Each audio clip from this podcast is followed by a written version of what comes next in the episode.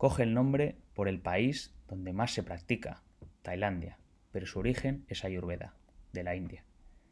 Se trata de un tratamiento holístico, interviene cuerpo, mente y espíritu. Todo es importante, sonido, olor, atuendo, espacio. Rápidamente te sumerges en su filosofía, en su cultura. Proporciona una vuelta al equilibrio y no deja a nadie indiferente.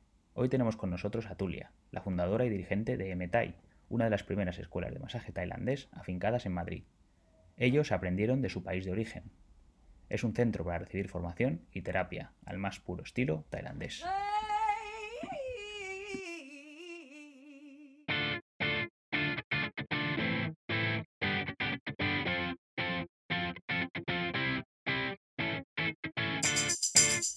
Gonzalo Tebar, Martín Ruiz y yo, Jacinto Rodríguez, formamos Pain en cuarentena, un podcast que tratará de acercarte la ciencia de una manera amena, contarte distintas características de los entrenamientos y llevarte a casa la opinión de la gente del Muay Thai, tanto los más conocidos como aquellos que forman una parte esencial de nuestro deporte desde la sombra. Buenas tardes, Tulia, ¿cómo estás? Hola, buenas tardes. Y Gonzalo, ¿cómo estás hoy? Buenas tardes, chicos, muy bien. Gracias. Pues bien, como ya os hemos anticipado, hoy vamos a hablar del masaje tailandés, eh, una modalidad de masaje que no es conocida por todos vosotros, pero debería serlo. Tulia es la representante, la propietaria y gestora de, de, M-Tai, una escuela de masaje tailandés que está afincada en el, centro, en Madrid, en Madrid Centro, en la calle Velarde. Y nada, nos va a contar un poco más de, este, este, sistema de, terapia, curación, eh, puesta en equilibrio del cuerpo, etc. etc. Entonces, para empezar, Tulia, eh, haznos una ligera descripción de, lo que es el, masaje tailandés, de cómo, lo practicáis y, qué beneficios puede tener a, grandes rasgos ¿no? Eh, para un deportista.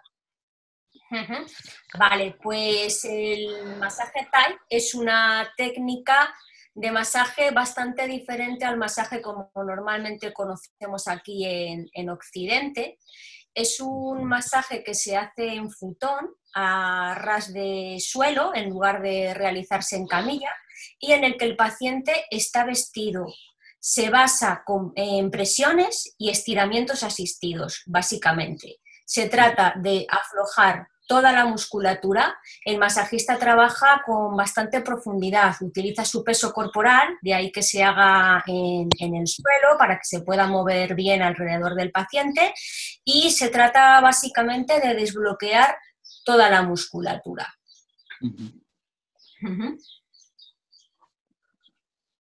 Genial. ¿Y nos puedes contar, Tulia, cómo, eh, ¿cómo entiende el masaje Thai al cuerpo? ¿Cuál es su eh, aproximación, digamos?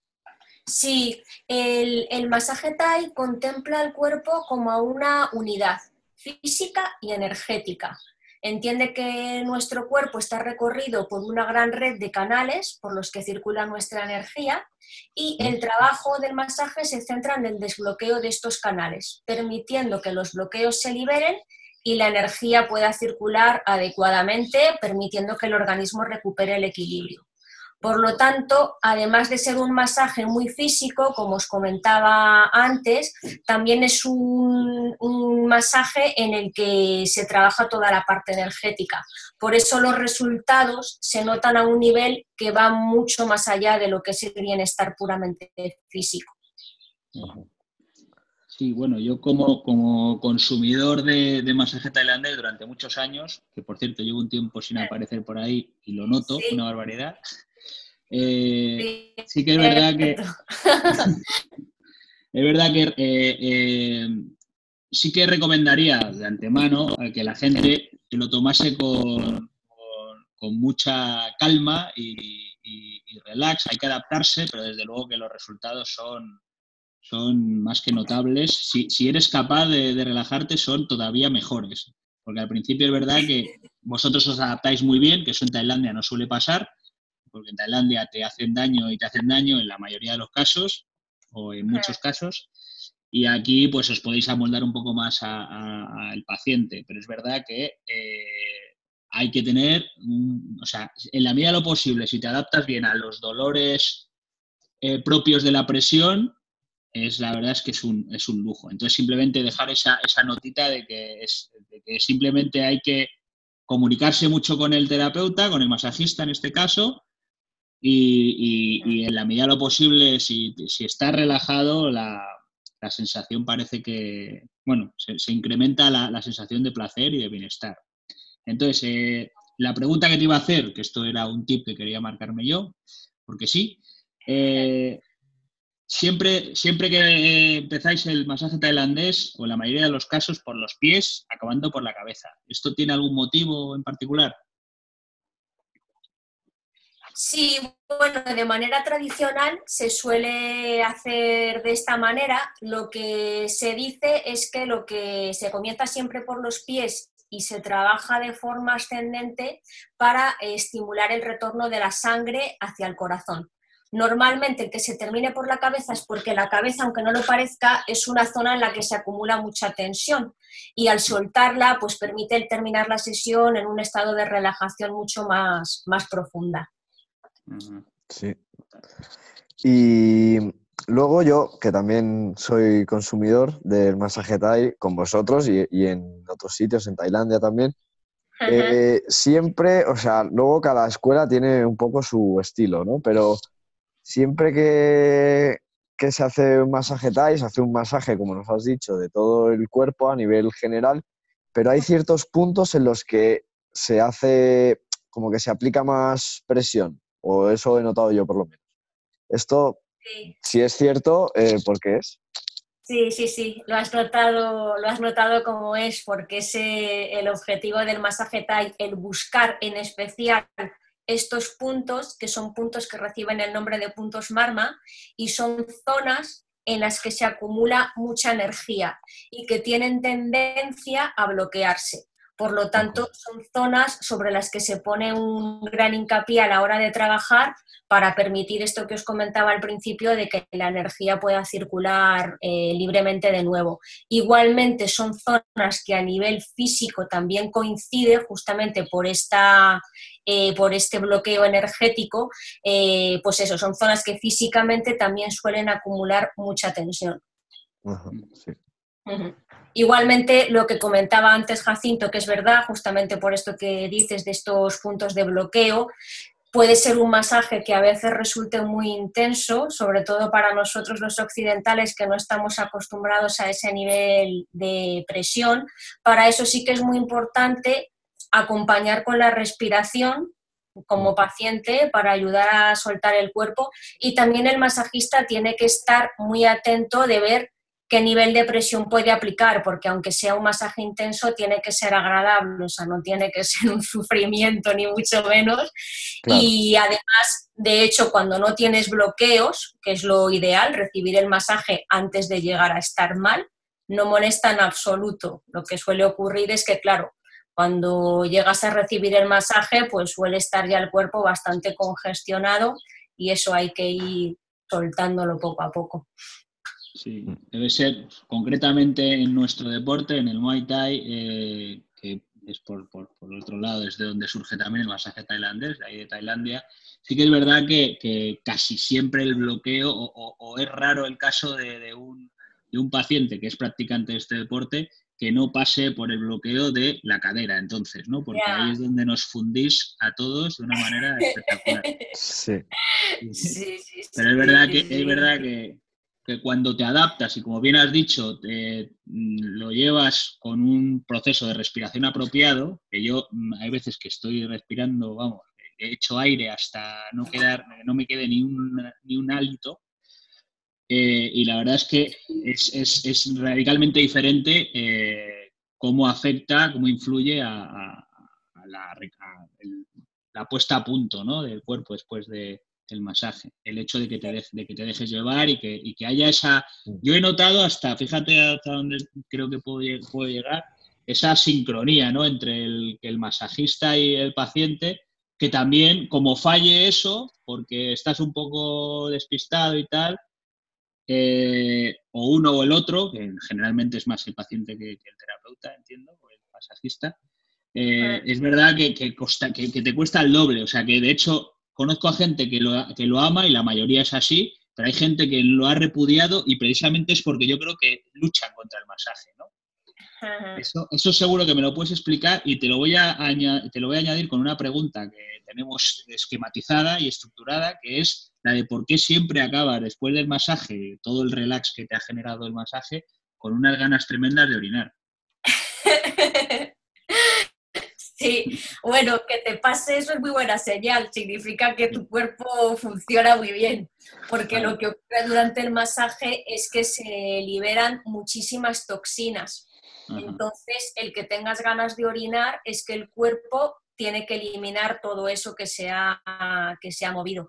De hecho, lo normal después de recibir el masaje siempre es recomendable beber mucho agua, justamente para ayudar a limpiar bien todas estas toxinas que se han liberado durante la sesión. ¿Y por qué, Turia, por qué se conoce popularmente, no sé si vosotros lo habéis oído, pero se conoce al masaje tailandés como el yoga de los vagos? Sí, Sí, sí, sí, sí que lo he oído. Esto es porque el masaje, como os comentaba, además de presiones, eh, también tiene muchísimos estiramientos asistidos vosotros que lo, que lo habéis recibido ya sabéis, se estira muchísimo la musculatura y las posturas que se hacen de estiramiento son como los asanas del yoga. Esto es ah. que tanto el Thai como el yoga nacen de la misma fuente, que es el Ayurveda, que es la medicina tradicional de la India, y entonces, pues eso, la sesión, en realidad al recibir una sesión de masaje Thai es como hacer una clase de yoga, pero sin que el paciente tenga que hacer nada, o sea, recibir el yoga de forma pasiva. Por eso que muchas veces de forma coloquial se le llame así como yoga para vagos. Y bueno, Y, con cierta relación a, esa pregunta, eh, ¿qué, le ves, ¿qué le ves realmente en común o qué tiene el masaje tailandés en común con la medicina tradicional tailandesa? ¿Podrías decirme algo? Vale. En realidad, el masaje thai sería una de las ramas dentro de la medicina tradicional tailandesa. En la medicina tradicional de Tailandia, al igual que ocurre con muchas otras medicinas orientales, se contempla al organismo de una forma muy holística, o sea, la persona se la trabaja de una forma global, pues se le da mucha importancia a la alimentación, se le da mucha importancia a la parte emocional, eh, al trabajo energético, a la fitoterapia, etc. Entonces, dentro de esa globalidad en la que se trata al paciente, el masaje Thai sería como la rama más encaminada al desbloqueo físico y al desbloqueo energético. Sí, yo como anécdota, me acuerdo una época que estuve en Tailandia, el sitio donde iba yo, ahí en la zona donde vivía, a darme los masajes, era en un templo, pero que era como un centro de, bueno, como de rehabilitación, y entonces tenían, tenía algún médico, tenían un, un, tío como que cuidaba un poco la alimentación de la gente, les pasaban, les pasaban revisión y una de las partes de la consulta, digamos, era pues una zona con, con masaje tailandés. Que fue, a mí me llamó la atención, claro, como si aquí, pues, bueno, como aquí a lo mejor los fisios o la rehabilitación, ¿no? Pero pues, allí. Sí. sí. Otra cosa que, que, te queríamos preguntar, eh, que hemos escuchado alguna vez, es si nos puedes explicar el significado de los términos LOM y SEM. SEN perdón, que se, que se oyen, ¿no? Y, y, que cómo se trabaja con ellos en el masaje tailandés. Pues LOM significa energía en tailandés. Sería algo así como el equivalente al ki, del que se habla en la medicina tradicional china, que normalmente aquí lo hemos escuchado más, o el prana, del que hablan en, en, el ayurveda, en la medicina de la, de la India. En realidad la traducción literal sería viento. A la energía la llaman el viento y lo que cuidan es en el masaje Thai que el viento siempre esté en movimiento, que no se quede estancado. y, y Sen es el nombre que reciben los canales energéticos. Sería algo así más o menos como el equivalente a los meridianos en la medicina eh, china o los nadis de la Ayurveda. En realidad tiene más relación con los nadis porque tienen la misma base, como os comentaba antes, y eh, los canales son mm, sobre los que se centra el trabajo del masaje Thai. Se va siguiendo todas las líneas Sen, desbloqueando todos los bloqueos que, vamos encontrando. O sea que las líneas Sen, los meridianos, eh, eh, digamos que es la como ¿cómo decirlo? Es como la ruta que lleváis en el masaje tailandés, eh, corporalmente hablando, ¿no? Eh, ¿Cómo decirlo? Sí, bueno, por donde circula el ki, ¿no? Por donde circula la energía, de alguna manera, o para canalizarla precisamente, a lo mejor, ¿no? Exacto. El viento, eso es. Exacto, eso es. Vale, perfecto. Y luego, eh, pues una pregunta así más cultural. ¿Por qué? O sea, se practica el masaje tailandés en algunos templos tailandeses y, bueno, eh, ¿por qué se practica allí? ¿Y qué relación guarda el, masaje tailandés con la religión y la cultura tailandesa? Aunque ya más o menos nos has destripa alguna cosilla. Sí, sí, has contado un poquito, pero bueno, es una buena pregunta, porque el masaje Thai proviene realmente de la India. Y esto es porque aproximadamente 200 años después de la muerte de Buda había un emperador en India eh, que se llamaba Soka y se convirtió al, budismo. Entonces quiso expandir eh, el budismo y para eso eh, mandaba a muchos monjes extranjeros, o sea, muchos monjes al extranjero para, inculcar la, cultura de, y la religión del budismo. Los monjes seguían las rutas comerciales de la seda. Así fue como llegó el budismo a Tailandia y después, como había muchos de estos monjes que eran terapeutas y practicaban la medicina tradicional, el masaje también como una rama dentro de lo que es la medicina tradicional, pues sus conocimientos terapéuticos se fueron mezclando con los conocimientos tradicionales del país. Y de ahí nació la medicina tradicional tailandesa o se enriqueció la medicina tradicional tailandesa y surgió el masaje thai. Por eso la relación tan estrecha que tiene con el yoga y con, y con el ayurveda. Em, de entrada, de hecho, el masaje solamente se practicaba en los templos, solamente lo practicaban los monjes, pero poco a poco se fue extendiendo fuera de los templos. Hoy en día el masaje se practica prácticamente en todos lados, en, en Tailandia, en los mercados, centros comerciales, o sea, en cualquier lado donde vayas, pero sí que se le sigue dando un valor especial al masaje que se recibe en los templos y sobre todo de mano de los monjes.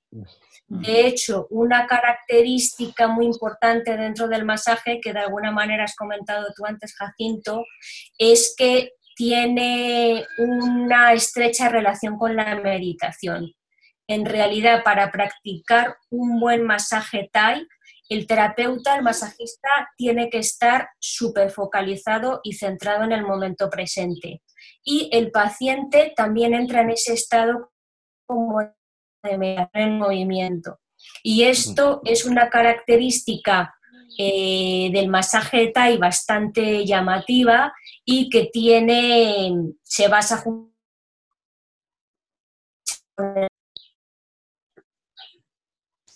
qué bueno. Sí, yo me acuerdo en algunos masajes, tanto aquí en Madrid como en Tailandia, que el, propio terapeuta o el propio masajista hace como un balanceo, ¿no? Como que apoya, o sea, hace presión con las manos, con lo que sea, y cierto balanceo como, no, en trance psicológico, pero como un, movimiento fluido, como así constante, que recuerda un poco eso, lo que dices de la, de estar focalizado, de estar como meditando sí, Eso es. El balanceo se utiliza para permitir ayudarte a ejercer el peso corporal, a transmitir el peso corporal sobre el punto que estás trabajando y como tiene un ritmo muy determinado que va compasado con la respiración, que la respiración del masajista debe ir acompasada a su vez con la respiración del paciente justamente ayuda a entrar en ese ritmo que dices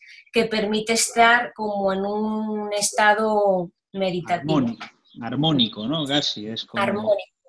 Sí.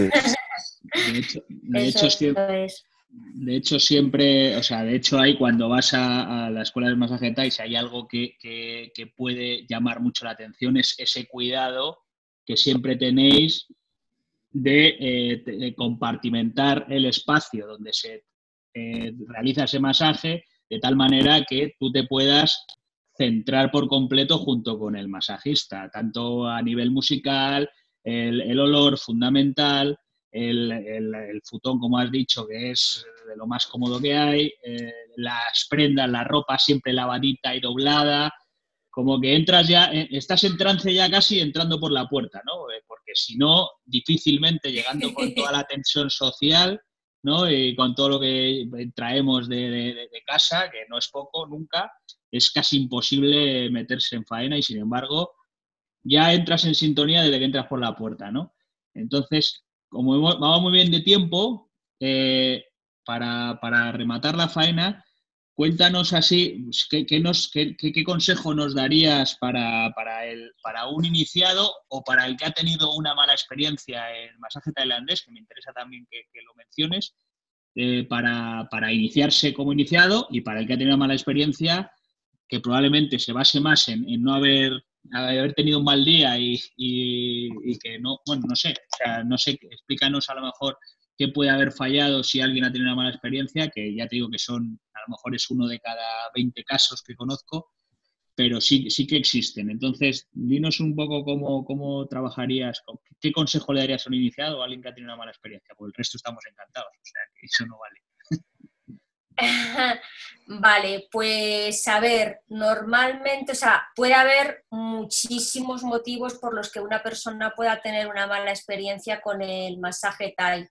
Eh, lo habitual es que sea por una falta de feeling con el masajista, que no haya una buena conexión, porque sí que es importante permitir que tu cuerpo se relaje, como tú comentabas en algún momento, pues eso, que no se convierta como en una especie de lucha. ¿no?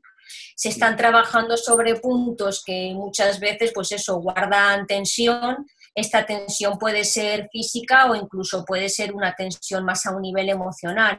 Entonces eso remueve muchas cosas y por lo tanto es muy importante tener una sensación de poder abandonarte y de mucha relajación y tranquilidad. Eso es lo que cambia básicamente la experiencia.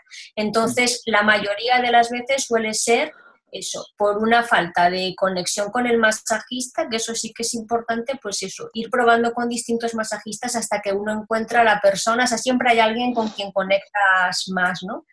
Y luego, por otro lado, a nivel particular, eh, es súper importante ponerle mucha atención a la respiración.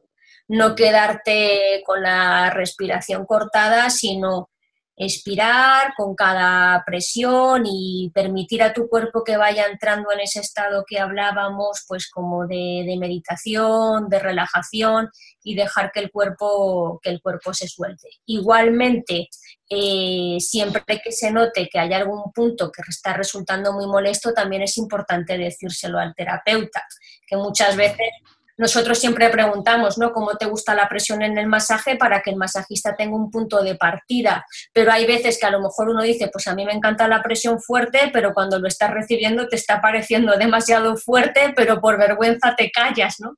Y ahí es importante pues comunicarlo y decir, oye, que, que no, que esto es muy fuerte para mí y más suave, o sea, la experiencia siempre tiene que ser positiva, o sea, tenemos que poder relajarnos en ella. Total. Pues nada, pues eh, muchísimas gracias Tulia. Eh, cualquier duda que tengáis de, de masaje tailandés, ellos son mtai.es, muy facilito, muy accesible.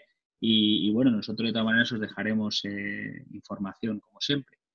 O sea que nada, Tulia, muchísimas gracias por todo. Esperemos que siga Eh. en MTI y nos veremos pronto, espero. Genial, muchísimas gracias a vosotros. A ti, Tulia, ha estado genial. Muy interesante. Me alegro. Hasta aquí el capítulo de hoy. Esperamos que te haya gustado. Como siempre haremos, te dejamos unas cuantas referencias tanto en Instagram como en Facebook. Te animo a recomendar este canal en tu plataforma de podcast o mejor aún, a tus amigos. y así nos ayudáis a llegar a mucha más gente y que el canal siga creciendo. Con un poco de suerte podremos ayudar a que este confinamiento pase mejor para todos. Te recuerdo que tienes todos los capítulos del podcast Spotify, Evox y a través de nuestro Instagram o Facebook podéis hacer cualquier comentario y o sugerencia. Muchas gracias por estar ahí y hasta la próxima.